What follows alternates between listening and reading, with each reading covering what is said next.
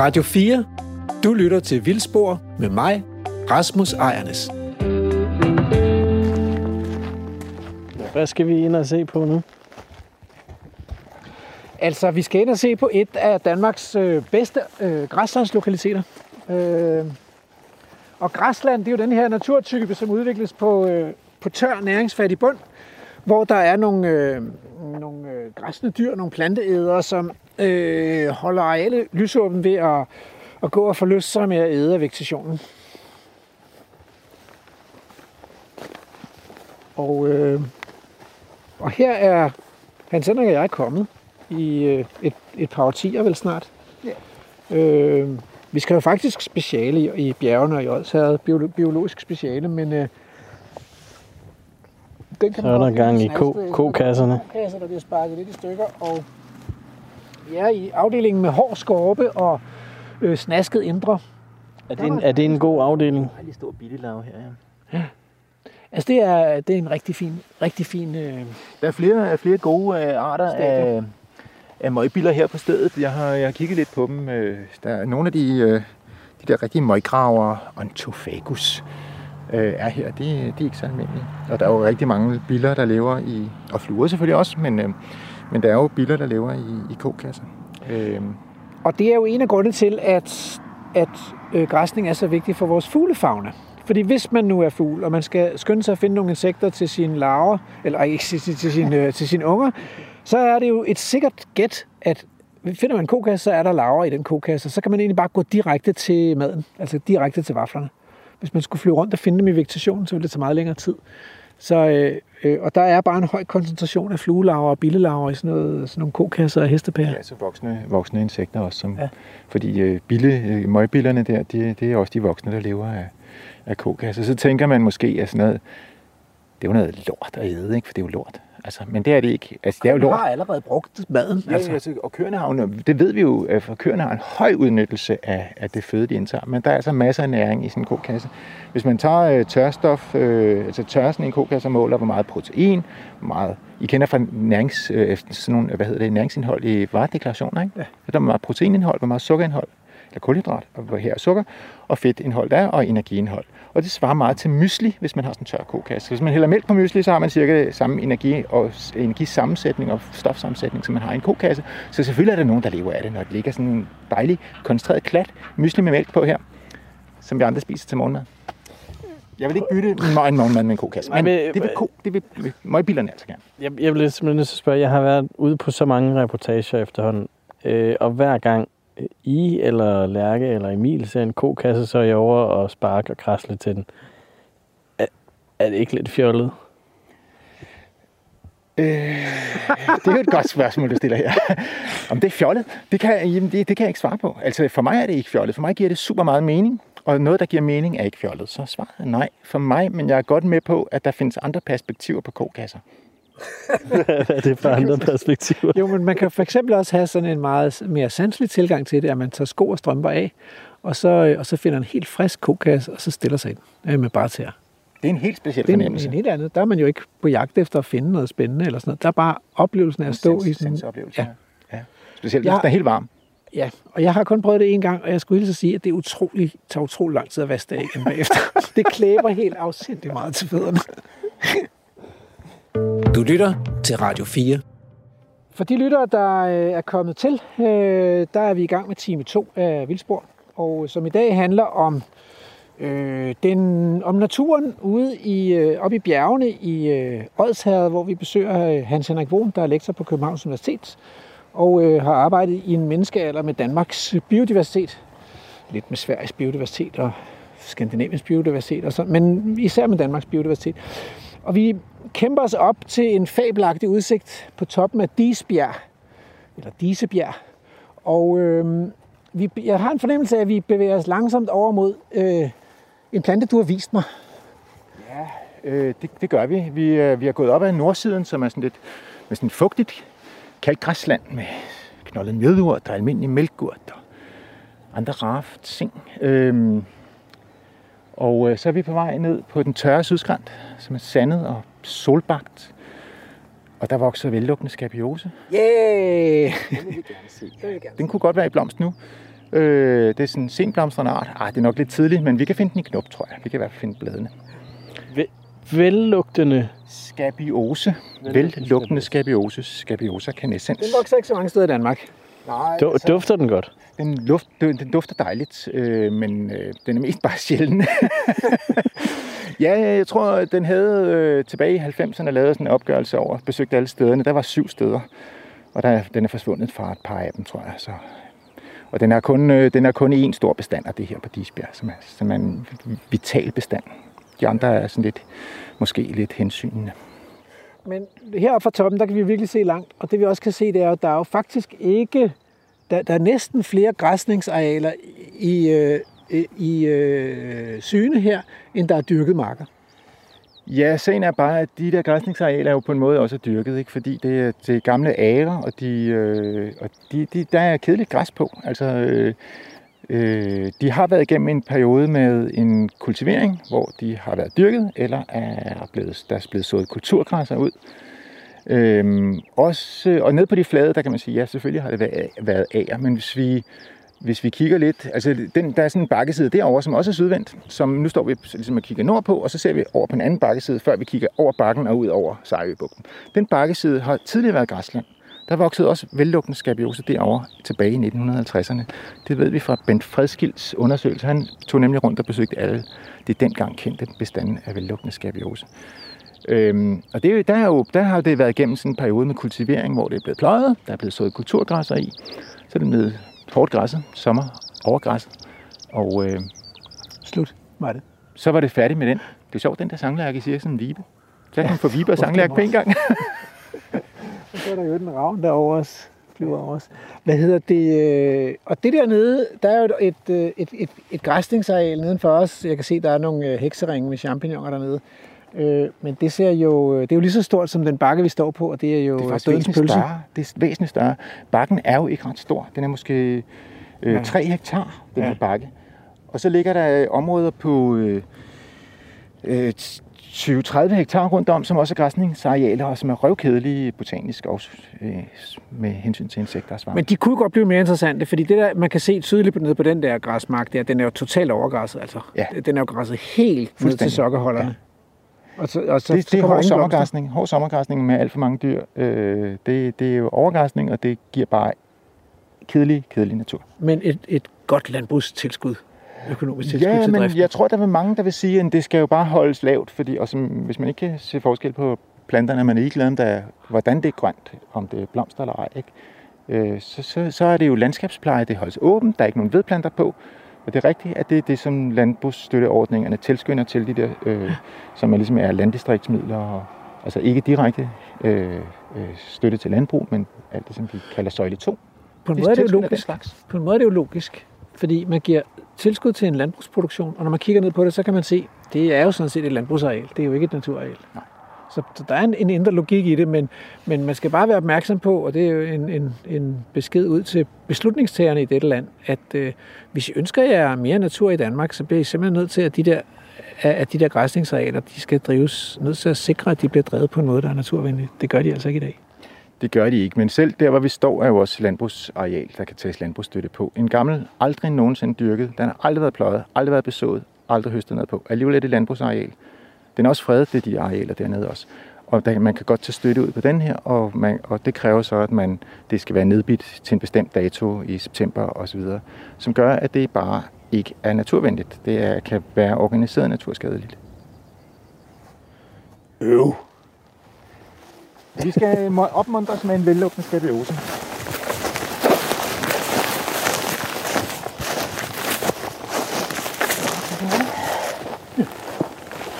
Uden pillesværmer. Kalorius. Den blomster, der er så fint. Ja, det bliver jo ikke bedre. Det er yndigt. Meget yndigt. Hvad har vi så her? Det er simpelthen en vellugtende skabiose, der står her. Himself. Den er, Hvordan ser den ud? ja, se, den, øh, den er jo sådan øh, 30 cm høj med sådan nogle lille, blålilla blomster. Der er sådan en, sådan formet som en knap nærmest, ikke? Lidt ligesom en blåhat eller sådan noget. Men en stor, stor blomst ude ved kanten, og så mindre ind mod midten. Så er den nogle helt fine, sådan fjersnitdel, det kalder vi det, modsatte blade. Og sådan, sådan gråfiltet op af stænglen med stjernehår. Og så er der nogle mere hele grundblade helt nede her. Og så står der sådan en hel gruppe af rosetter nede ved basis, med de her sådan lidt lancetformede blade, kalder på botanisk parlance. Og der er sgu en mine i her. Kan jeg vidste, hvad der laver miner i vellukkende skabiose? Det er et insekt, der bor i den. Det er meget fint. Øhm, og den er jo super sjælden, og altså findes kun en håndfuld steder, og alle sammen her i Nordvestjylland. Har tidligere været ned mod Slagelse og Korsør den vej ned, men øh, er tilbage i... Vi kørte Kun forbi i- Tisø på vejen. Ja, der er stadigvæk en bestand der på nordkanten af Tisø. Det er sådan den sydligste. Og så er der en håndfuld bestande, hvor de fleste er meget små heroppe, lige i det her område også. Den ser jo ikke ud af så meget. Hvis jeg skal være helt ærlig, så ligner den noget, jeg har set før. Så hvor, hvorfor, er det så, hvorfor er det så vildt, at den er lige her? Ja, det er jo vildt, fordi det er jo en sjælden plante, og det, og det er jo rigtigt, at hvis vi siger, øh, øh, afhængig af hvilke briller man tager på, så kan arter jo ligne noget, de er i slægt med, og også noget, de ikke er i slægt med. Øh, så hvis man sådan kigger bredt på dem, så siger man, den, hvad er der så specielt ved den? Den ligner jo bare noget, jeg har set før. Øh, men det er jo en art, så det er jo, øh, livet er opstået en gang og er blevet til mange millioner arter her på jorden, og det her det er altså en af dem. Og det er nok et par millioner år siden, den skilte sig fra sin nærmeste slægtning, som måske er dueskabiose, vi også har i Danmark. De er ret forskellige, når man kigger på detaljerne. Øhm, Men altså, du har øvet dig lidt i at se forskel, ikke? Fordi det var ikke det var sgu lidt svært at beskrive sådan i den danske fældflora og sådan Det noget. Man måtte lige, jo. ja, Ja. den var ikke så god. så man skal lige vide, hvad man skal kigge efter. Men sådan er det jo at kende forskel på organismer. Der skal man jo vide, hvad man skal kigge efter, for ellers kan de jo godt ligne hinanden. Øh, men, men ja, det er rigtigt, øh, at øh, man kan sagtens synes, at den her... Øh, hvad skal vi egentlig med den? Er det nødvendigt? Kan vi ikke bare nøjes med en, den en almindelig blåhat eller sådan noget? Øh, duskabiose, den, som, som den jo er i familie med, øh, også, og i slægt med, øh, er meget mere almindelig, selvom den heller ikke er spor almindelig. Sådan. Men den er bare super sjælden. Men udover at den er sjælden, vil jeg sige, så er den jo også ekstremt tilpasset til et bestemt miljø. Så det er jo ikke tilfældigt, at den står lige præcis her i det, vi kalder Storebæltsregionen, hvor vi har noget af det mest nedbørsfattige natur i Danmark, øh, og mest solrige, øh, og så på en sydvendt skrant, ikke? så det bliver ikke mere tørt og steppepræget og kontinentalt og sådan. Det, det er virkelig øh, ekstremt i dansk, dansk sammenhæng. Og altså i vinteren 2018 kan jeg huske, at jeg kom op på røvballerne, Ja, det er et par bakker, der ligger i bjergen, der hedder røvballerne simpelthen. øh, I hvert fald på skovkortet. Der er muligvis en, en, en vittig, vittig forskkandidat, der på et eller andet tidspunkt har døbt dem røvballerne. Jeg ved ikke, hvor det kommer fra, men, men øh, deroppe der står en lille bestand af vellukkende skabiosa. Jeg kom der i, tør, i sommeren øh, 2018, hvor alting var tørret helt ned. Og, og det eneste, der var i live nærmest på den der skrant, ikke alt andet, det var sådan enårige eller ting, der havde sat frø og var visnet bort og sådan noget. Det var vellukkende skabiosa. Den stod der med sin lodne behåring og, og friske blomster. Det var ret vildt. Så det er virkelig en specialistplante. Den er fin. En lille myrmika. Myre. Sikkert sådan en anden sand, sandstikmyre eller sådan et eller andet, som jeg lige fandt. Den gik på min arm. Den synes jeg var sød, tror jeg. Og myrerne er en del af de her, det her tørre græslandsøkosystem. Øh, De er faktisk en del af det i så høj grad, at der er nogle organismer, der ligesom har fundet ud af at øh, parasitere myrerne, at øh, liste sig ned i deres bo på den ene eller den anden eller den tredje måde, og så, og så leve af alle de herlige ressourcer, myrerne har samlet sammen i deres tue. Jeg kunne så godt tænke mig lige at vide, om den dufter godt, fordi ja. det, det, det, det er spøjst med alle de der skøre navne. Mm. Ej, hvor lugter den godt. Ja. Prøv at se. Ja, nu skal jeg, jeg skal ned med det her udstyr. Ja, det dufter da lidt. Men er det bladene eller er det blomsterne, der skal Blomsterne dufte? dufter dejligt. Det gør de. De dufter skønt. Det er, meget, det er en meget diskret øh, charme, de har blomsterne. Altså sådan lidt øh, det, jeg er sødlig til- honningduft. Jeg er til diskret charme. Faktisk minder den mig om, øh, om øh, strandnellike og sandnellike, som også har sådan en meget engleagtig blomsterduft. Ja, ja. Altså, øh, sandnellike, det er den der fra Skåne, du Ja. tænker på. Ja, den er lidt mere anmæsende, vaniljeagtig, ikke? Den er Jo. fantastisk. Ja. Ja. Men strandnellike har lidt hen af det der også. Synes jeg. Men det er klart, at den udsender en duft, som, øh, som Mm. er lækker for øh, blomstersøgende insekter, og som er et signal ud over farven og formerne. Der er Hyppige, lille- hyppige former. Meget diskret Ja, lilleagtigt. diskret parfumeret. Ja, jeg kan godt lide den. Den er ikke, for, den er ikke vulgær. Nej, Det, det er sgu vulgær. meget elegant. Det kan godt være, at jeg bare skal have vulgær. Men så er der noget andet, der dufter her, Andrew, og det kan du jo godt øh, notere, ikke? Så hvis du lige tager og knuser den lidt. Det kan man godt. Hold da op, ja. Det er dufter- bredbladet, bredbladet timian. Okay, det dufter sådan lidt citrusagtigt, synes jeg næsten. Der er en variant, der dufter af citron. Citrontimian. Citrontimian. Det er jo en, bare en kemotype i bredbladet timian. Den, den har en hel masse forskellige øh, monoterpener, hedder det. Og så varierer de lidt. Det er sådan ligesom brunhåret og blonde, blonde eller blåede og brunhårede mennesker. Så, så er der genetisk variation inden for arten. Ja, med far for at blive meget upopulær hos Rasmus, altså kan sådan en spises?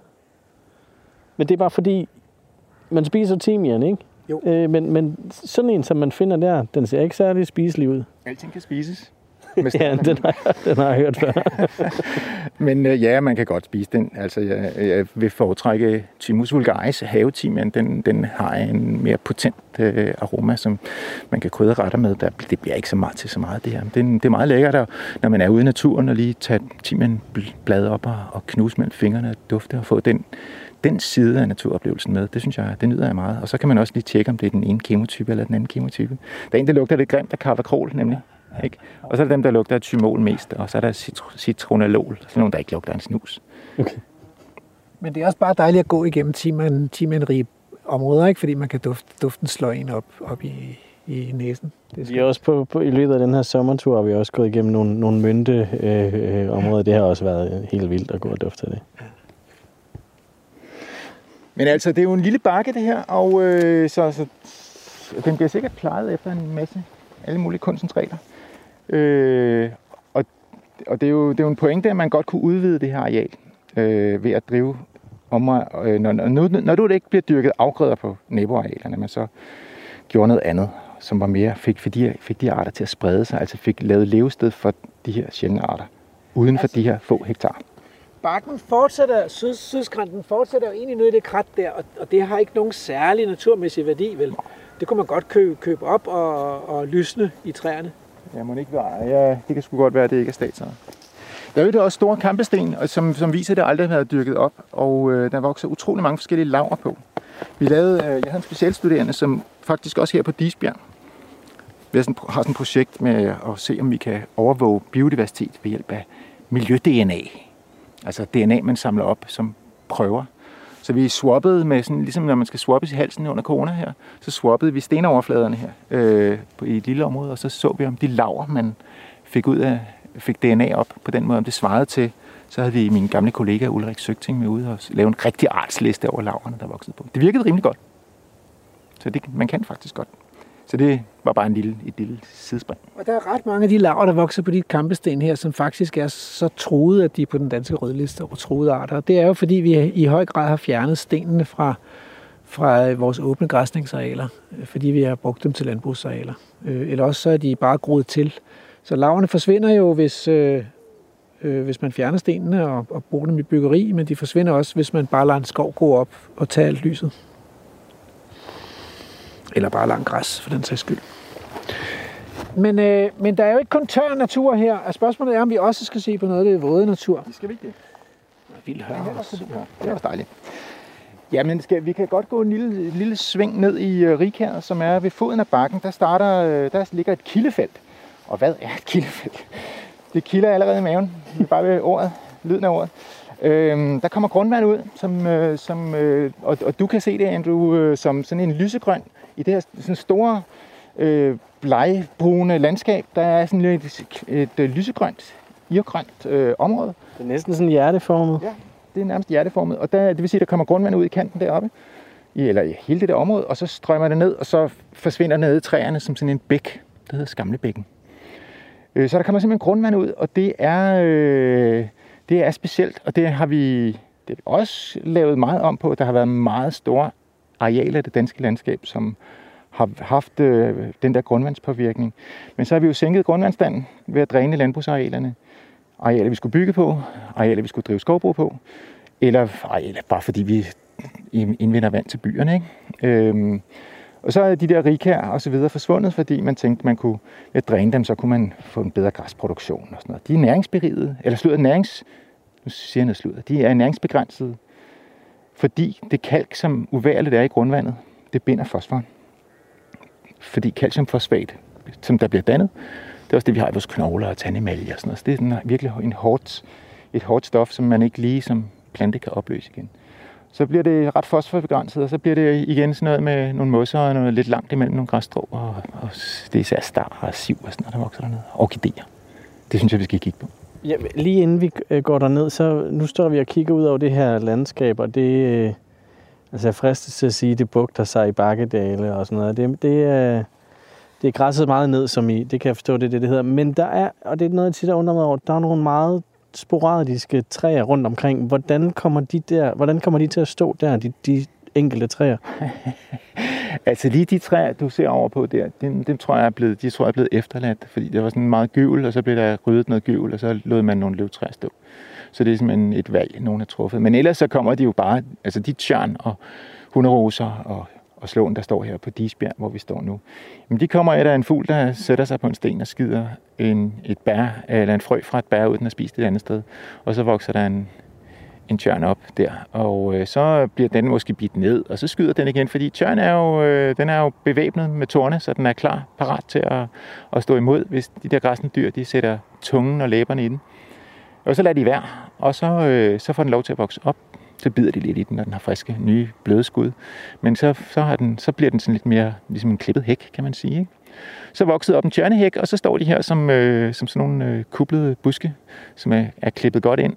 Øhm, og så med tiden, så vil der måske vokse et egetræ op inde i, inde i, i ly af de der tornede grene, og, fordi den er jo ikke forsvaret på samme måde. Så vil der måske komme til at stå en solitær e i sin fodpose af tjørn og rose og slå med torne på. Jamen lad os gå ned og kigge på, på herlighederne.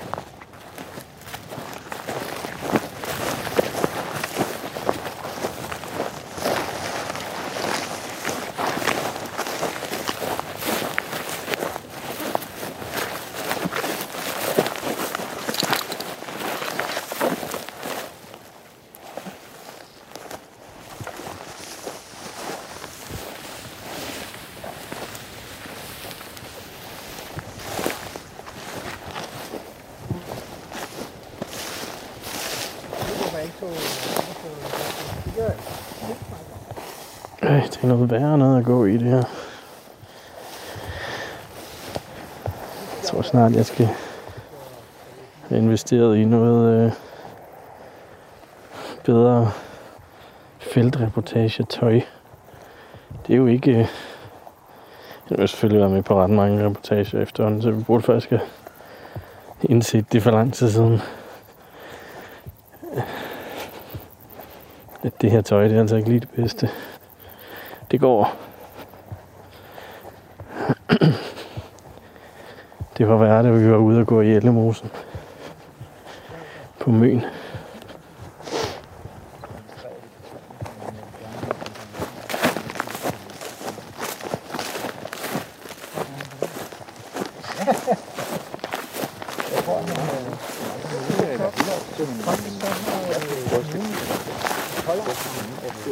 På sæsonen, og så Men den historie, du lige fortæller, det er måske i virkeligheden det er bare, det er bare en god historie.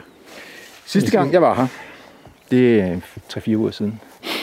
Jeg er kommet her meget i mange år, også nogle gange i embedsmedfør, fordi jeg startede lige da vi var blevet færdige som biologer. Øh, så blev jeg ansat i Vestjyllands Amt, som det her hører til. Øh, så der kom jeg også. Men jeg er blevet ved med at komme her, øh, og som regel har jeg bare planket ind over hegnet, for nu går vi fra statsejet jord, fællesskabsejet jord, ind på privat ejendom.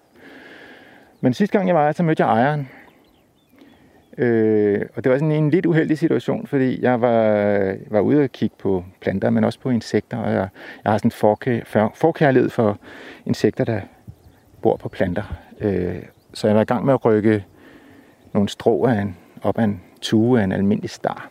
Så det så sådan lidt voldsomt ud, det jeg havde gang i. Lige da han tog mig på fast gerning i at molestrere vegetationen, og han troede, at jeg var ude for at, at rykke sjældne orkideer op med råde, og jeg var simpelthen i gang med herve. Det var jeg jo sådan set også, men bare, det var bare en almindelig plante. Øhm, men vi fik også en god snak, og så fik jeg, jeg fik at vide, at hans, hans dyr, de må kun gå derinde, ifølge en aftale med kommunen, må de kun gå derinde 14 dage i september. Så det, de vil ikke have, at dyrene går derinde, mens orkideerne blomstrer. Øh, og så må, de jo, øh, så må de komme der tidligt, øh, de må heller ikke være der om vinteren, fordi der er det for blødt, øh, tror jeg, man mener, og så, så må de jo så være der der i september. Det synes jeg er jo alt for lidt. Det fortalte jeg ham så begrundet biologisk, hvorfor jeg mente, at de dyr i virkeligheden skulle have adgang til det i princippet hele året. Så skal de bare have adgang til højbundsarealer. De skal selvfølgelig ikke være lukket inde i den folk, der kun omfatter det der rike. Men hvis de havde adgang til alle de her, det her store landskab af bakker rundt om, han ejer 40 hektar, han kunne sagtens have dem gående på, på hele arealet, og så have dem, øh, de kunne have adgang til Rigad hele året, eller i vinterhalvåret, øh, hvis man absolut ville styre det lidt mere. Øh, så vil de, øh, så vil de sådan set også bedre kontrollere det, som man opfatter som den store trussel mod det rika, nemlig tilgroningen med rød el, som jo er en, et træ. Øh, og det ordner man nu ved maskinelt at køre ud og fælde rødelene. Øh, Men med maskiner. Det er, jo, det er jo et lige så stort eller større trussel, at vegetationen går til med højt græs og halvgræs og biomasse og sådan noget. Altså, hvis de der orkideer skal have en chance, så skal der jo trædes noget jord op, og der skal trædes nogle ture, så der bliver noget variation i, hvad der er tørt og hvad der er vådt. Og... Når vi kommer derned lige om lidt, så kan vi jo se, at øh, der er steder, hvor der vegetationen er højere, hvor der ligger meget biomasse, der bliver produceret sidste år, forrige år. Øh, og der, hvor det, som i virkeligheden holder holder biomasseproduktionen i ave, det er jo grundvandet hernede. Så det er jo kun de steder, hvor der kommer mest grundvand ud, at vi har den der helt lave vegetation. Øh, så det er selvfølgelig grundvandsbetinget, det her rig her, men der skal også græsning på, fordi der sker en ophobning af, der sker en tilgroning med rødel, og der sker en ophobning af, af færne. Det er skidt.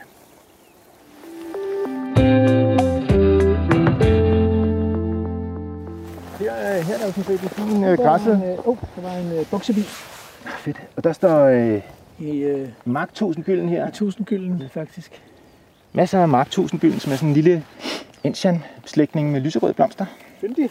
Meget, meget yndig. Så der er sådan lidt øh, foden af den tørre bakke, øh, som så er, har været græsset i foråret. Der går ikke dyr på nu. Så er der lav vegetation. Det er super fint. Og så er der et hegn, som skiller den her bakke fra rigkæret, og vi kan se ind, øh, der er en, et led, vi kan gå ind igennem. Og så er der en masse opvækst af rødal, og så kommer vi ned i, i selve kæret lige bagefter det.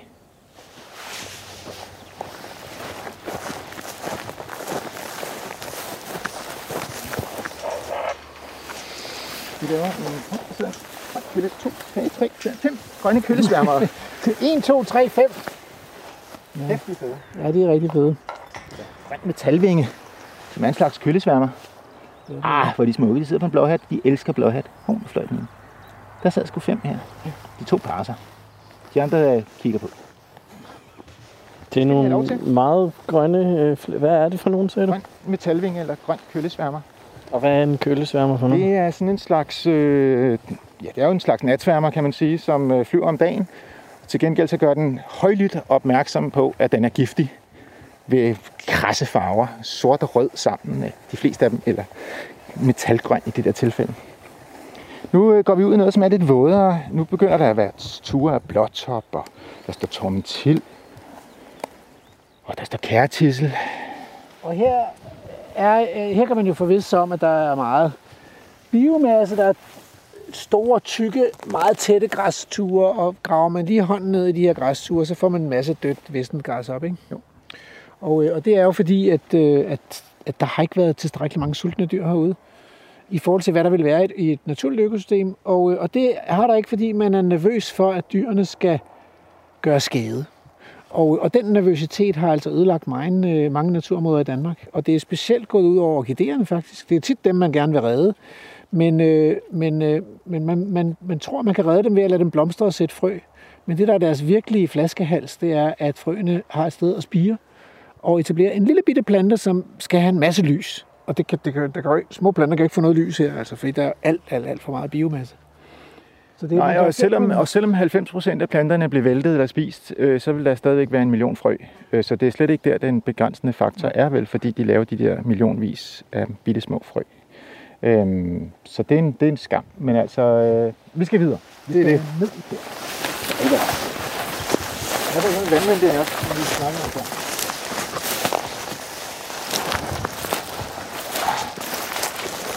der? Der er noget kødfart gøgeurt. Gøgeurt har der stået her, ikke? Øh, den er ved at være ret vissen. Den er blomstret tidligt.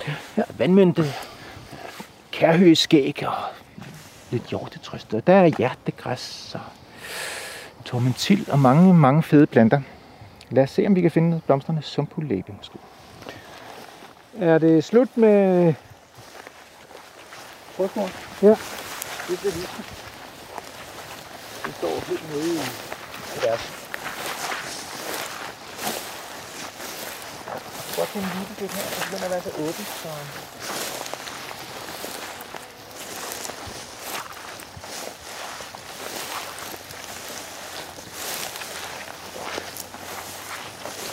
Frøsmor. Kornægstang.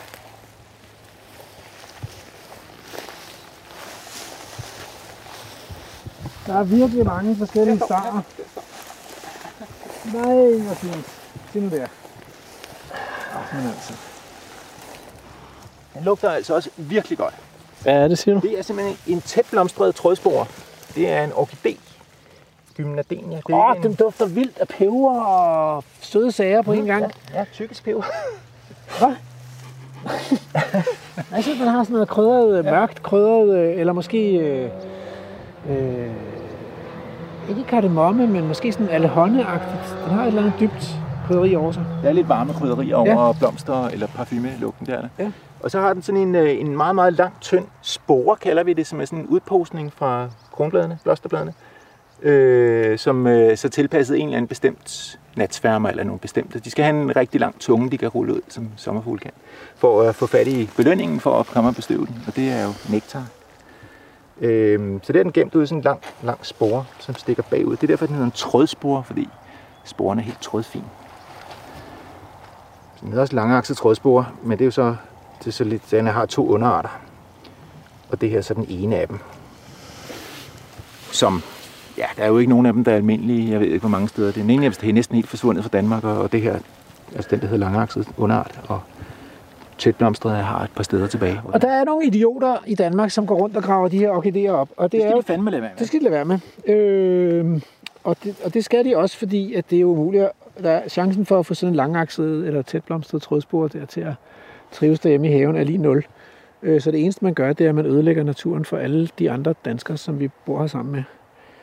Øh, og derudover, så er det også, altså også ulovligt. Men det er jo svært at opdage, hvis man kommer i nattens mulm og mørke, så, øh, så det er også godt at få fortalt, at det udover at være ulovligt, også er meningsløst og ekstremt tavligt. Der er jo den blomstrende øh, lige her. Der står sgu en sumphulæb, ja. Og blomster. Den anden orkidé, den er så ikke en lang, tynd, trådformet spore. Den har sådan en lille, en lille hulning med øh, nektar nede i. Sådan en lille fordybning, gryde, hvor der er nektar i. Og det, øh, det er så belønning for, for de insekter, der måtte komme og besøge den. Og øh, det er jo ikke tilfældigt, at de står i et af de her åbne områder, hvor der strømmer grundvand ud, og hvor vegetationen er lav og åben og, og næringsfattig. Grundvandet binder det der kalk, så, øh, så der bliver en begrænset mængde af næringsstoffer, så væksten ikke bliver så kraftig. Men hvis vi kigger rundt om os, så er der ret store partier af det her, af det her velområde, som er, meget, som er det, vi kalder højstavte samfund. Med, med mjødeurt derude i kanten, og med hjortetrøst herinde, og hvad er det for en kære, kæredunbregne, eller hvad er det, vi er ude i for noget? Så er det kærbregne, ja. Kærbregne. Øh, kærbregne dækker meget store områder også. Øh, den har jo sådan udløbere, så den kan virkelig komme omkring, og den, kan, den er ikke glad for græsning, fordi, fordi øh, kvædet træder, eller dyrene træder dens rhizomer, dens jordstængler i stykker. Så den, den er glad for, at der ikke er græsset, og den, bliver, den fylder bare mere og mere. Så, så i virkeligheden ville det være fedt, hvis der kom nogle dyr også og joggede det lidt op nogle steder. Og det vil også blive spirebedet for, for orkideer. Men nu handler det ikke kun om orkideer. Der er også andre sjældne planter, som nu fandt vi de to meget, en meget sjælden og en knap så sjælden orkidé her, men der er også øh, Tvebo Star hernede i det her kær, som er sådan en lille bitte fin plante, som jeg ikke engang, jeg tror jeg vil opgive på forhånd at finde den. Øh, jeg kunne selvfølgelig bilde radiolytterne hvad som helst ind om, hvor flot den er. Den ser ikke ud af noget særligt, men den er pisse sjælden. Det får svært ved at overbevise Andrew. Jamen, det er godt med lidt sund skepsis. Øh, men det korte og det lange er, at der er faktisk rigtig mange sjældne øh, planter. Der er mange star. Det er jo, det er jo sådan lidt en sjov botaniker ting. Rasmus sidder ved siden af en topstar der. Jeg er en topstar. Men der står sådan en øh, plante, der hedder topstar, med de der store ture, der står ud over det her område. Den, er sådan, den er, kan godt lide at vokse steder, hvor der kommer grundvand ud. Så er der langaksestar, der står blågrøn star og togradet star. Og der er almindelig star og øh, krognæbstar og alt muligt andet godt.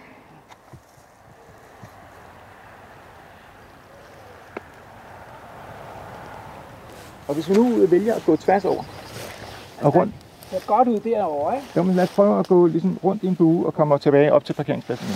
Nu er der for røde fødder, fordi vi, vi er virkelig dårligt ekviperet her. Uden at, Det er lidt, lidt sjosket her. Der får vi meget våde fødder. det er ikke, Kan vi- slet ikke vådt her, Andrew. Kan vi ikke lade være med at få meget våde fødder? Vi skal jo hjem nu, øh, efter vi har været herude, så Jamen, det jeg gider da ikke våde fødder alligevel. ja, sådan er man være så pjattet. Du er ude på en naturekspedition. Men Det er, jeg har gummistøvler med, jeg har bare ikke tænkt, at jeg skulle have dem på. Ja, men så husker du nok gummistøvlerne næste gang.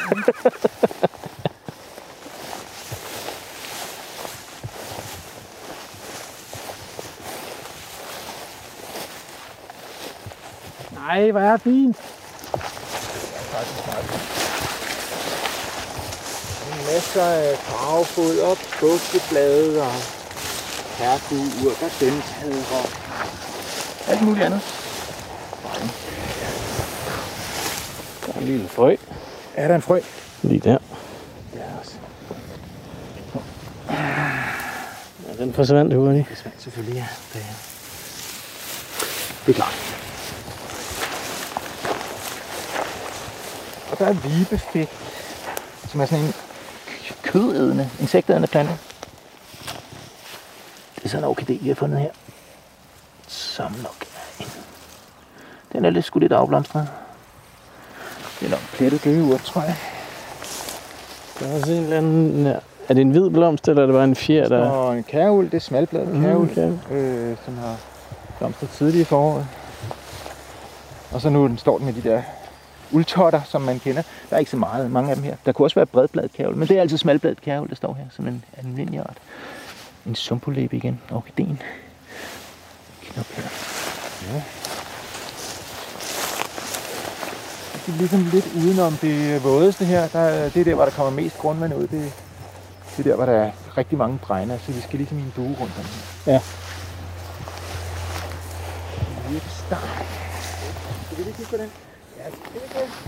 Det, det er vi da nødt til. Det er jo øh, en af vores øh, cool insektædende planter. Kødædende kan vi kalde det. Hvis vi skal overdramatisere en lille smule.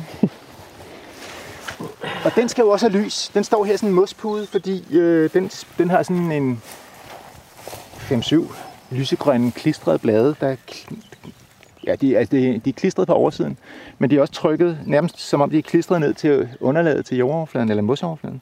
Men på oversiden er de altså sådan rigtig klistret, så de er som fluepapir, og det er små insekter, der hænger fast, og så bliver de spist råt. Nedbrudt enzymatisk og optaget over bladcellerne. Og det viser jo, altså det, er jo en, det, er jo, det koster jo noget at lave enzymer, så man kunne lave øh, høje, en høj, altså blade, som kunne skygge naboerne væk, i stedet for at lave sådan nogle blade, der er tiltrykt underlaget. Så det koster. Og den strategi kan kun lade sig gøre, hvis man er et, et, lever i et miljø, som er næringsbegrænset. Hvor det kan betale sig at skaffe sig den der ekstra næring ved at æde nogle insekter. Det her er dens frøkapsler. Og der står kærtræhage her. Den ser ikke ud så meget, men den kan jeg godt lide. Den, er, den har en diskret charme også. Altså personligt er jeg ret vild med hjertegræs, og det er jo sjovt, fordi den fandt vi op på den tørre bakke, ja. og så står den også hernede i, på turene ja. Nede i Rikhavet. Og der står blåtop her, som også er typisk for sådan noget kalkkær her. Øh, som er sådan en tugedannende græs. Øh, den ser man også ude i sure birkemoser og hedemoser og sådan noget. Ikke? Så Den, den, kan, den kan godt lide at stå sådan fugtigt, tørvet Næringsfattigt. øh, og næringsfattigt, men, øh, men den kan både lide det kalkholdigt og kalkfattigt. For det afgørende er, at det er fosforfattigt og tørvet. Og vådt.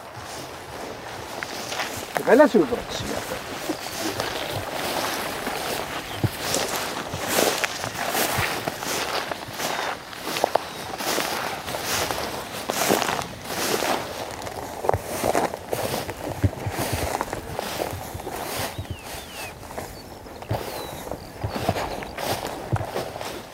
Vil du med over, Ralle?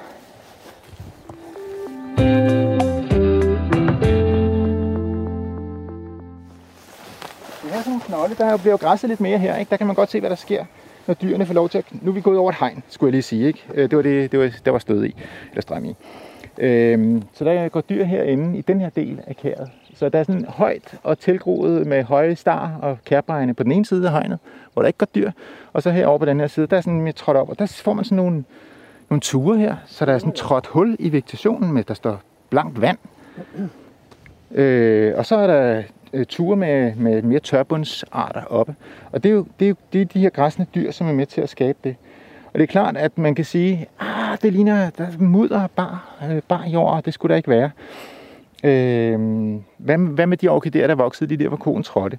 Men det er altså med til at skabe øh, liv for, leve, levemuligheder for mange flere arter, at der er lavt voksne, og der er den her tuede mikrotopografi, kalder vi det, når vi skal lyde fine. Og der, det er jo lidt en ulykke, at, øh, at nogle af vores sjældne planter i Danmark er blevet så sjældne, at man faktisk ikke tør ligesom have nogle forstyrrelser. Og især er det jo en ulykke, hvis, hvis planterne faktisk er afhængige af, at der er forstyrrelser. Det er et paradoks. Vi bliver, det er sådan lidt berøringsangst på en måde, ikke? Øh, ja.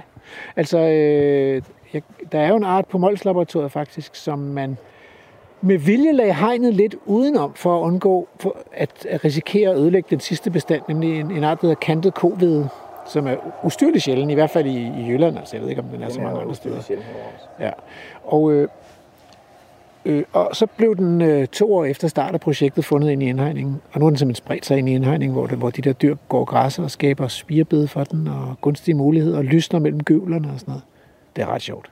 Ja. Det er jo, det er jo selvfølgelig Det er en en... øjenåbner. Det er en øjenåbner. Ja. Det og det er jo øh, fedt, at, at der er nogle steder, hvor man tør. Og det skulle vi nok prøve noget mere, prøve nogle forskellige ting af øh, ude i praksis, i stedet for og, øh, Prøv lige at høre sumsvirfluerne.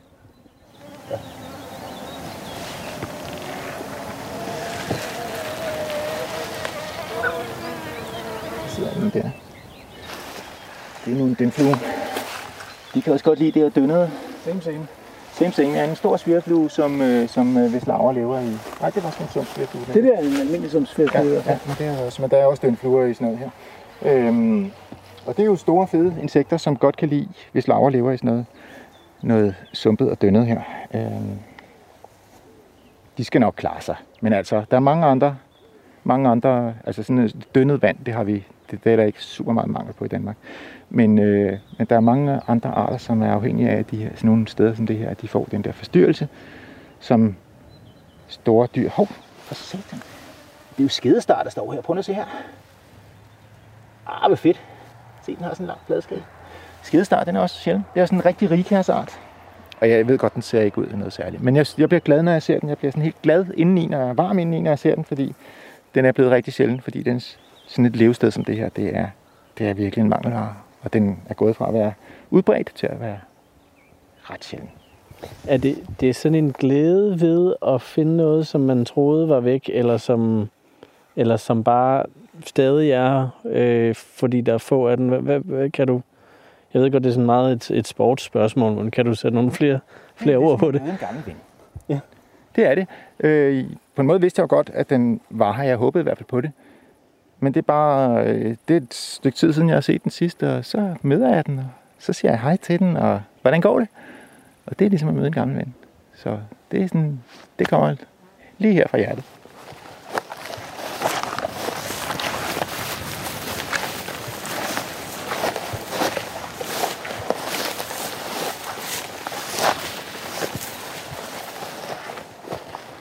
Finder du også nogle gamle venner, Rasmus? Jeg har også mødt en, en gammel ven, en engelillegråd.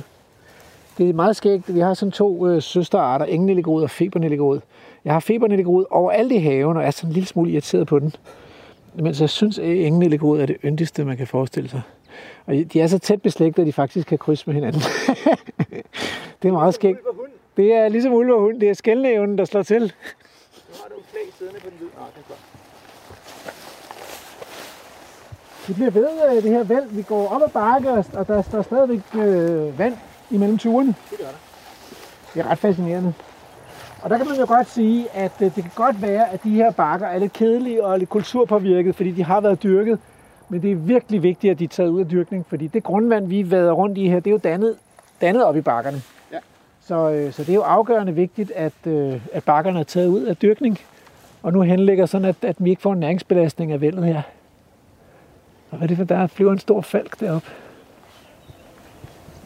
Det er muligt bare. hej, er en tårnfald. Det er så trævlekrone, der blomstrer stadigvæk, og nogle med frugter her, frygthapser. Og vinget perikon, som også er sådan en, der vokser steder, hvor, der, hvor grundvandet vælter ud. Og lige fornemme. Den er sådan nogle firkantede stængel med... Se, det var en, der kører ned og bidt af, ikke? så nu plukkede jeg lidt af, så du også kunne se den, Andrew.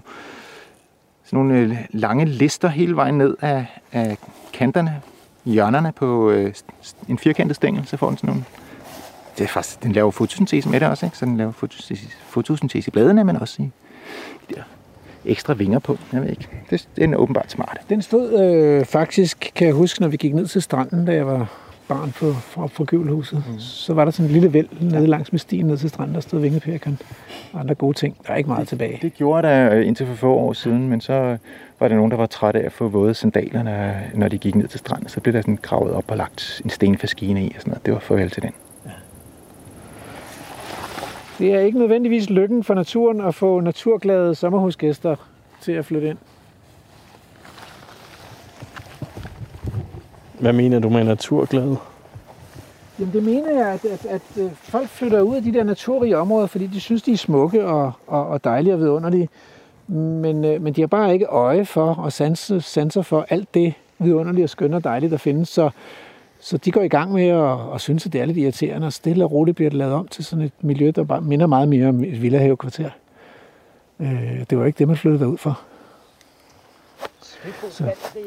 Sådan er vi mennesker sådan på en eller anden måde lidt, nogle gange sådan lidt selvmodsigende. Okay, der, det er lidt, der er lidt sport i det her. Ja. At gå fra tue til tue. Det er faktisk at hoppe fra tue til tue, som i sangen. Skal vi gå op på det tørre der? Ja. Det er altså godt herovre. Ja, vi tror, vi har set på musen. Er det godt herovre? Altså, du må, du må, sige, du må sige til, hvis du finder noget meget godt, den her, jeg kan sagtens bare skrue op for mikrofonen herovre fra.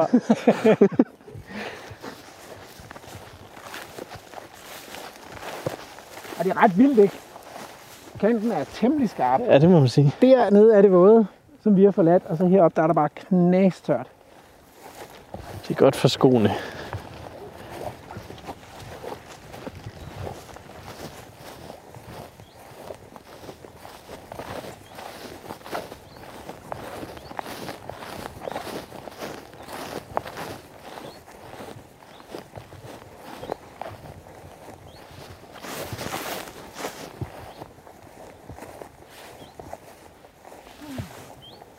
Vi bevæget os lidt og, og kommet ned til sådan den nedenfor kildefeltet. Og der er, der er sådan store områder, der... Ja, vi står på det tørre her, ikke? Øh, og kigger ind over nogle områder med en masse kærestar, som lidt, lidt ens, ensformigt i bunden, og så er der øh, røde, røde elletræer og, og grøge eller sådan noget, som er vokset op. Øh, og det er, ret, det er sådan set fed natur også. Det er bare en anden slags natur. Og der er et smaskvot, sjaskvot derinde i bunden, øh, fordi der kommer grundvand ud, og det samler sig til en lille bæk, som jeg tænkte, vi skulle gå hen og se lidt her forneden. Fordi der, øh, normalt så hegner man jo bækkene fra, når man har sådan nogle græsningsfolde her. Så tænkte vi, vi skulle gå hen og se det lille stykke af bækken, hvor dyrene har adgang til, for der, der sker noget nyt og sjovt. Men det ligner en ellesump. Vi har ikke så gode erfaringer med ellesumpe. Nej, vi skal slet ikke derned, okay. vi skal bare hen langs hegnet. Cool. Du lytter til Radio 4. Nå, men her er der et lille bitte stykke af den her øh, bæk, som er, øh, hvor dyrene får lov til at gå ned og drikke. Mm. Og så er brinken jo trådt ned, og, øh, og det plejer at være sådan øh, illeset i dansk vandløbspleje, fordi så kan der komme sandvandring. Øh, og så øh, sander gydebankerne længere nede af strømmen til og sådan noget. Men jeg tror ikke, der er så mange fisk i det her vandløb. Det er jo kildefødt lige her, så der er ikke rigtig noget opstrøms. Øh, men selvfølgelig kunne der være nogle gydebanker nedenfor, men der er den sådan gravet ret dybt ned, den her bæk. Så jeg, det, jeg tror ikke, der er nogen lystfiskerinteresser i det. Så det får lov til at være sådan her. Øh, og når man kommer her på sådan en varm sommerdag, det er jo sådan lidt mere moderate temperatur, vi har her i 2020. Når man kommer her sådan en varm sommerdag, så sker der altså noget her, når hele landskabet her omkring er tørt. Og man så kommer til det her sted, hvor øh, der er sådan øh, køer, der har trådt mudder op, og der vokser planter, som, som sådan lidt spredt. Så vokser der nogle specielle planter, der vokser børstekogleaks for eksempel, har jeg fundet her. Og så, er der, så kommer der insekter og drikker, og søger kølighed og, og, og ligesom finder, finder kølighed og, og tanker vand bare op i de der småpytter, eller sommerfugle som ja, der er jo nogle af de store, flotte sommerfugle, som er sådan lidt snuskede i deres adfærd, ikke? Altså, som, som også går efter fækalier, ikke? Øh, som, som sætter sig sure mineraler, også af en frisk lort, men også af mudder. Det er der faktisk mange insekter, der gør, fordi de, de søger, de sure nektar, det er sukkervand, øh, men øh, altså, jeg ved ikke, om, om I kender det gamle trick der med, at ligesom The Mariners, de, når de bliver sendt ud til alle mulige steder, eller bliver sendt ud, øh, så er der ligesom øh, to ting, de skal æde ad libitum for at holde maven i orden. Det er Coca-Cola og saltet peanuts. Ikke? Øh, så, så hvis man kun drikker sukkervand, det er ikke godt nok. Man skal også have noget salt til det. Ikke? Så det er nogle mineraler, det får de hernede. Se, der står børsterkovlaks der. Den der lille grønne tue der. Det er sådan en meget sjov lille halvgræs, som, øh, som ikke vokser mange steder. Øh, og som kommer sådan lidt uforudsigeligt, hvor der er noget blottet mudder, der får lov til at tørre op i sommervarmen. Så skal frøene selvfølgelig være der eller komme der. Det er ikke ret, det er ikke ret tit, jeg ser børstekoglaks. Jeg tænker, det er sgu fedt. Det er også en kær gammel ven, jeg siger hej til og giver et lille kram og sådan noget. Og så får den lov til at vokse videre her. Der er en del fluer og svirrefluer, der, der, der helt tydeligt søger fugten dernede i kanten af mudderet, ja. det våde mudder. Så jeg tænker, at øh, hvis det nu var fra naturens hånd, så ville der måske være... Øh, altså nu bliver det lidt koncentreret, de her steder, hvor dyrene går. Og så bliver det selvfølgelig trådt mere op. Men fra naturens hånd vil dyrene jo også gå og trampe i, lidt i, i vandløbene og, og skabe nogle andre levesteder, end, øh, end vandet i sig selv gør. Så det ja, der med, at der, går hegn, der er hegn langs med vandløbene. Der, så der er selv et hegn her, så de har fået lov at gå ned på det her lille stykke. Ja, det, det er 20 meter øh, langt stykke af vandløbet. Ja. Og længere er det ikke, så er resten af hegnet inde. Og der kan vi se, hvad der sker. Det, det er, det ligger i tæt skygge. Fuldstændig øh, helt overgået, enten med høje, høje øh, græsagtige planter eller høje træer. Ja. Så, øh, så det er fedt, at øh, dyrene får lov til at gå ned her. Og i virkeligheden skulle de jo bare have adgang til hele, det hele. Ikke? Øh, og så på, med, med en tæthed, som kunne bære den tæthed, som, som kunne bæres af produktionen og i den, på den smalleste årstid, nemlig der i, i marts. Og det kræver, at man øh, ikke ser vandløbet som et øh, teknisk anlæg til transport af, af, af rent vand, men at man ser det som en del af det naturlige økosystem. Ja, man heller ikke ser det som separat, som et, et økosystem, der skal forvaltes på en måde, og så har man noget tørbundsnatur, der skal forvaltes efter nogle helt andre principper. Det er jo, hænger jo sammen. Altså det, vil, det gør det i, i hvis vi tager til Nordskandinavien op i fjellet, eller det gør det i Yellowstone, det gør det, og det gør det også i Danmark. Vi har bare glemt det. Cool. Skal vi til at vende næsen hjemme? Ja. Jeg har hørt noget om nogle kanels, kardemommesnore og kanelsnore og noget. Ja. Gaffe.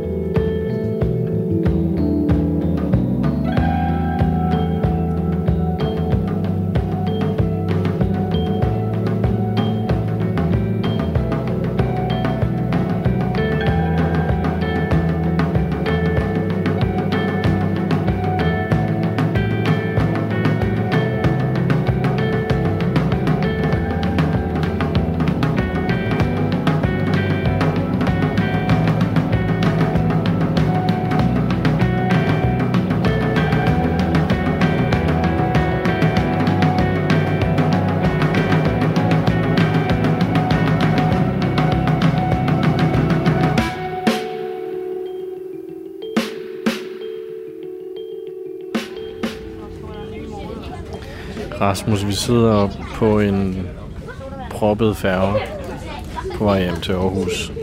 Vi er trætte, udkørte, men vi mangler lige øh, haiku for programmet med Hans Henrik Brun. Er du klar til at recitere det? Jeg er klar. Duftende bakker. Gammelt venskab fornyet det sidste udkald. Fortsat god weekend derude.